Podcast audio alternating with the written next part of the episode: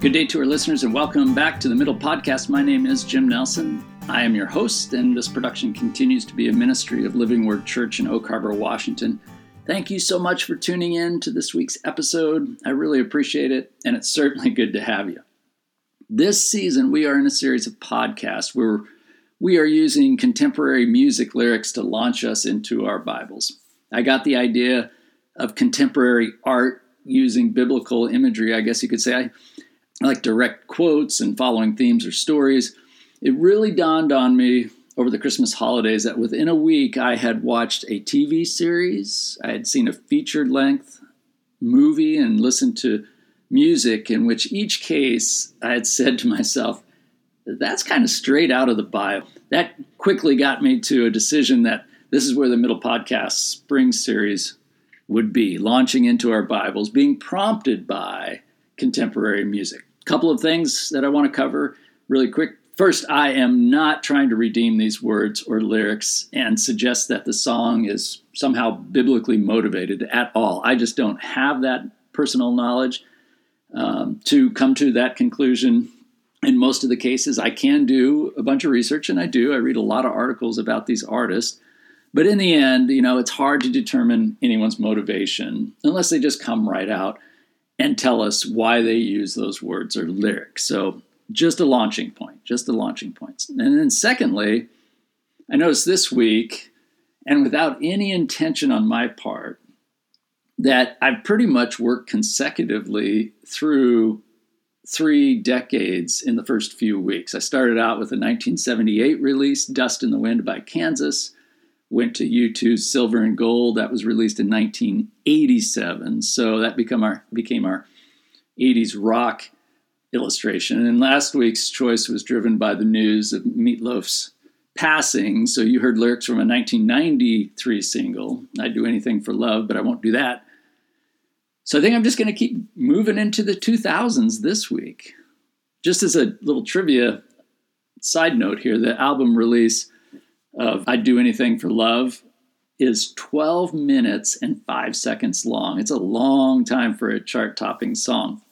And that got me thinking, what's the longest songs ever recorded and released? You know, usually songs fit into a three to four minute kind of radio slot and don't normally go on and on like 12 minutes and five seconds. But so, according to my diligent examination. There's a lot of really long songs, and they can they run anywhere from 30 minutes at the minimum, these long songs, to 75 minutes long. Now, we probably have never heard these songs before.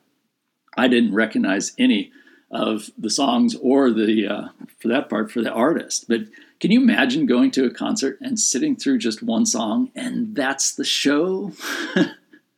that's the show. Oh, that would be so rough. That'd be rough. Okay, but anyway.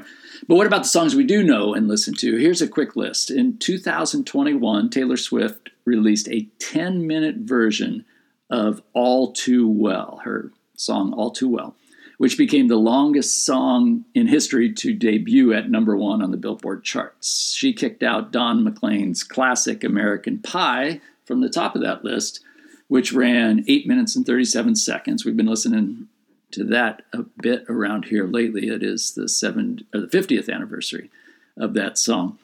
Hey Jude by the Beatles clocks in at seven minutes and 11 seconds. 1985's We Are the World, which is a famine relief collaboration song featuring most of the mid 80s most well known artists, including people like Billy Joel, Bruce Springsteen, Michael Jackson, Cyndi Lauper and many, many more. And then what else? One of my favorites, Queen's Bohemian Rhapsody. It's a little over six minutes long, has six different distinct musical features, including a ballad, an opera, and a hard rock segment, among others. But all of that just trivia, kind of to get us going. I've gone on way too long.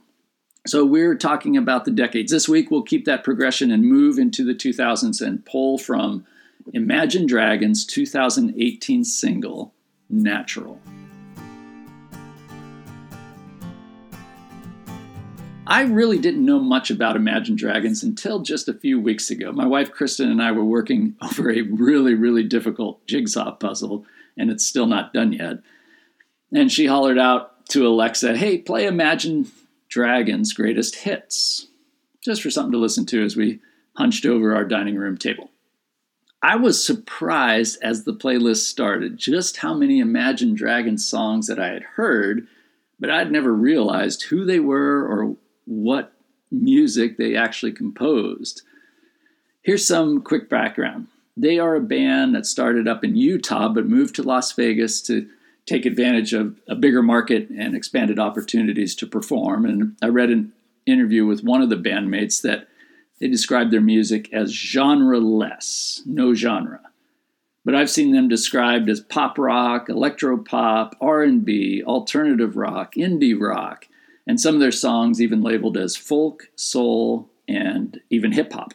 So after listening more closely, it is hard to label them as their music is definitely varied. But we're not necessarily interested in the music, we're interested in the uh, lyrics. But they have been very successful over the course of the last decade. They first released an EP in 2012, and since then, each of their five full length albums have been top 10 hits, as high as numbers two and three. So, as far as singles, they've had four top 10 singles with Radioactive in 2012, Demons in 2013, Thunder, and then another one, Believer, which both charted in 2017.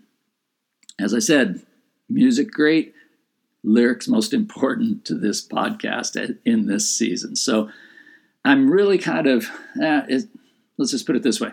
I'm imagining this week's theme will develop over two weeks. So I think we'll turn it into a two part Imagine Dragon focus, as I probably most likely will move into a related theme next week, and that's kind of still gelling, but we'll get started with it. Let's just get started with this week. As I said earlier, my choice this week is Natural by Imagine Dragons, and here's the chorus where I'm going to pull from. It starts off with Natural a beating heart of stone. You got to be so cold to make it in this world. Yeah, you're a natural, living your life cutthroat. You got to be so cold. Yes, you're a natural. Maybe you've heard it. We are going to take that second line, a beating heart of stone, and look at a theme that runs through our Old Testament and into our New Testament scriptures that talks about hard hearts. Have you read through the scriptures and seen that term, either hard hearts or maybe a heart that actually a heart of stone? Most likely you have. We use it even in our contemporary modern day life. We harden our hearts towards something or someone. Ever wondered where it comes from and what it means? I have. And this song prompted me to do a lot more looking into it. So let's get to it. The heart itself is really interesting, I guess, from a purpose standpoint in the ancient Jewish scriptures. My modern, you know, political science minded, semi scientific view is that is that of a pump. Really, that's what I think of. It's it's a pump. heart's job is to beat consecutively and rhythmically to provide the flow of blood to all the parts of our bodies. If you read through the scriptures, though, the heart is the source of many other elements in our life. Psalm 20 says that our hearts have desires. Paul in 2 Corinthians writes that our hearts make decisions. This is interesting. In 1 Peter, our hearts are the home of gentleness and quietness. John 14, 27 says our hearts can be troubled. And I'm going to combine a couple of proverbs here. Our hearts are the source of wisdom and trust, and so much more that we could go through. The heart is our fountain of purity. Courage emerges from our hearts. We can even write things on our hearts, like God's commandments or steadfast love and faithfulness. So you can see that the heart to a writer of the Old Testament scripture was much, much more than just a miraculous pump that is impulsed from the brain. As a matter of fact, all of those descriptions I just went through we would actually attribute to our brains, right? Desires, decisions, wisdom, all that's brain stuff, but not to an ancient Israelite. And that is why when the term is used in scripture, hard heart or heart of stone, when it's written or heard, it would really conjure up some deep contemplation and, and quite honestly, just soul searching. So that's all very important as background. But when we read of a hard or a stone heart, what is the accusation really targeted towards? Let's begin to look at this by reading through Ezekiel 26 26. And it says this And I will give you a new heart, and a new spirit I will put within you, and I will remove the heart of stone from your flesh and give you a heart of flesh. Ezekiel was a prophet during the time of Babylonian exile, and like many other prophets, God had used him to warn Israel and even warn Israel's enemies and the conquer- their conquerors. Shape up is what we often hear from the prophets. Get back on course, pursue God and his commandments. Ezekiel 36 is a bit different. It's largely an encouragement. Take a look at it this week if you can and find time, because it's important in understanding this idea of a heart of stone. What we read through starting in verse 8 is great news. The exiles are going to begin coming home. The cities that were ruined and uninhabited will be rebuilt and become communities again. They will be fruitful and replenish the lands. The kingdom of Israel, after crushing defeats, is going to begin to recover. Then in verse 16, God uses Ezekiel to remind them of what got them into exile in the first place. Just a friendly reminder, I guess we could say. He reminds them of their own abuses and of the abuses of their conquerors. Nobody gets off easily, but but why does God warn them again? He's speaking of restoring them to a former greatness, but that encouragement contains a warning. Why is that? Could it be that God knows that while returning with gladness and hopes and dreams of white picket fences and a family puppy and all that kind of stuff, could it be that God knows the fundamental condition of their hearts has not changed? I think that's what we'll use to answer the question what is meant by this hard heart, heart of stone term in the Bible. We'll just say it's a metaphor for the fundamental condition of the human heart. It's not as God intended it, but it's, it's emerged over time after the fall. And it's right about here I suddenly realize that we will have to continue this discussion next week because I am way behind where I meant to be at this point. But Anyway, we'll just begin to close with a quick description of how this heart of stone condition became humankind's reality. We could classify Adam and Eve's sin in any number of ways, but I think distrust is the best word. They didn't they didn't hate God, they didn't feel like God was using them. They were convinced by a lie that they couldn't trust God fully. He was holding something back, right?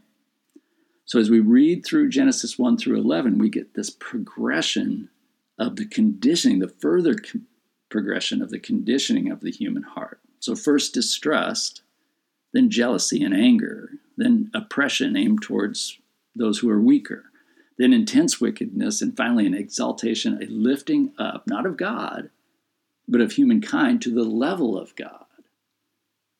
It's this kind of past that informs our hearts today. And I'm not saying that we're all evil and we're all wicked. I know many, many kind and generous people, just like you do.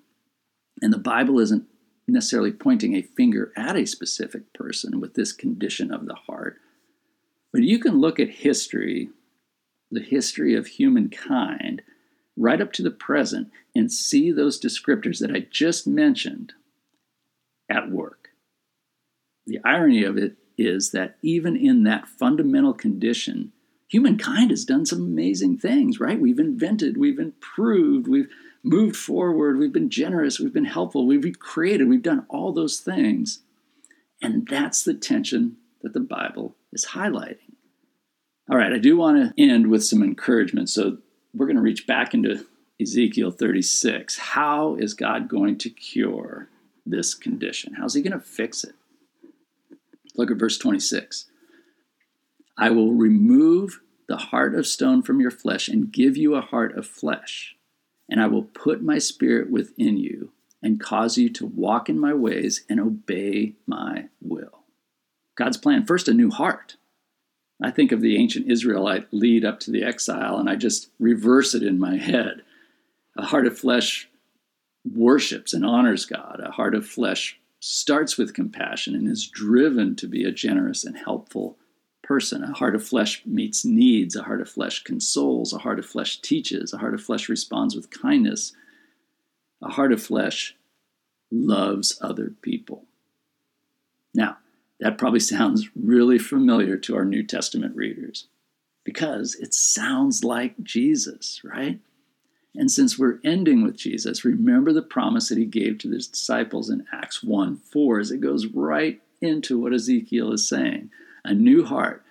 And in Acts 1 4, he says this On one occasion, while he was eating with them, he gave them this command Do not leave Jerusalem, but wait for the gift my father promised, which you have heard me speak about before. And what was that gift? The Holy Spirit that nature and character and power of Jesus deposited right into his followers. What a gift. All right, I'll end with that inspiration. We'll get to Exodus next week. I mentioned we were going to go there. We haven't gotten there yet. It'll be a great fit into part two of this Imagine Dragon Field look into our Bibles. All right, have a great week, and God bless you. Thanks for listening.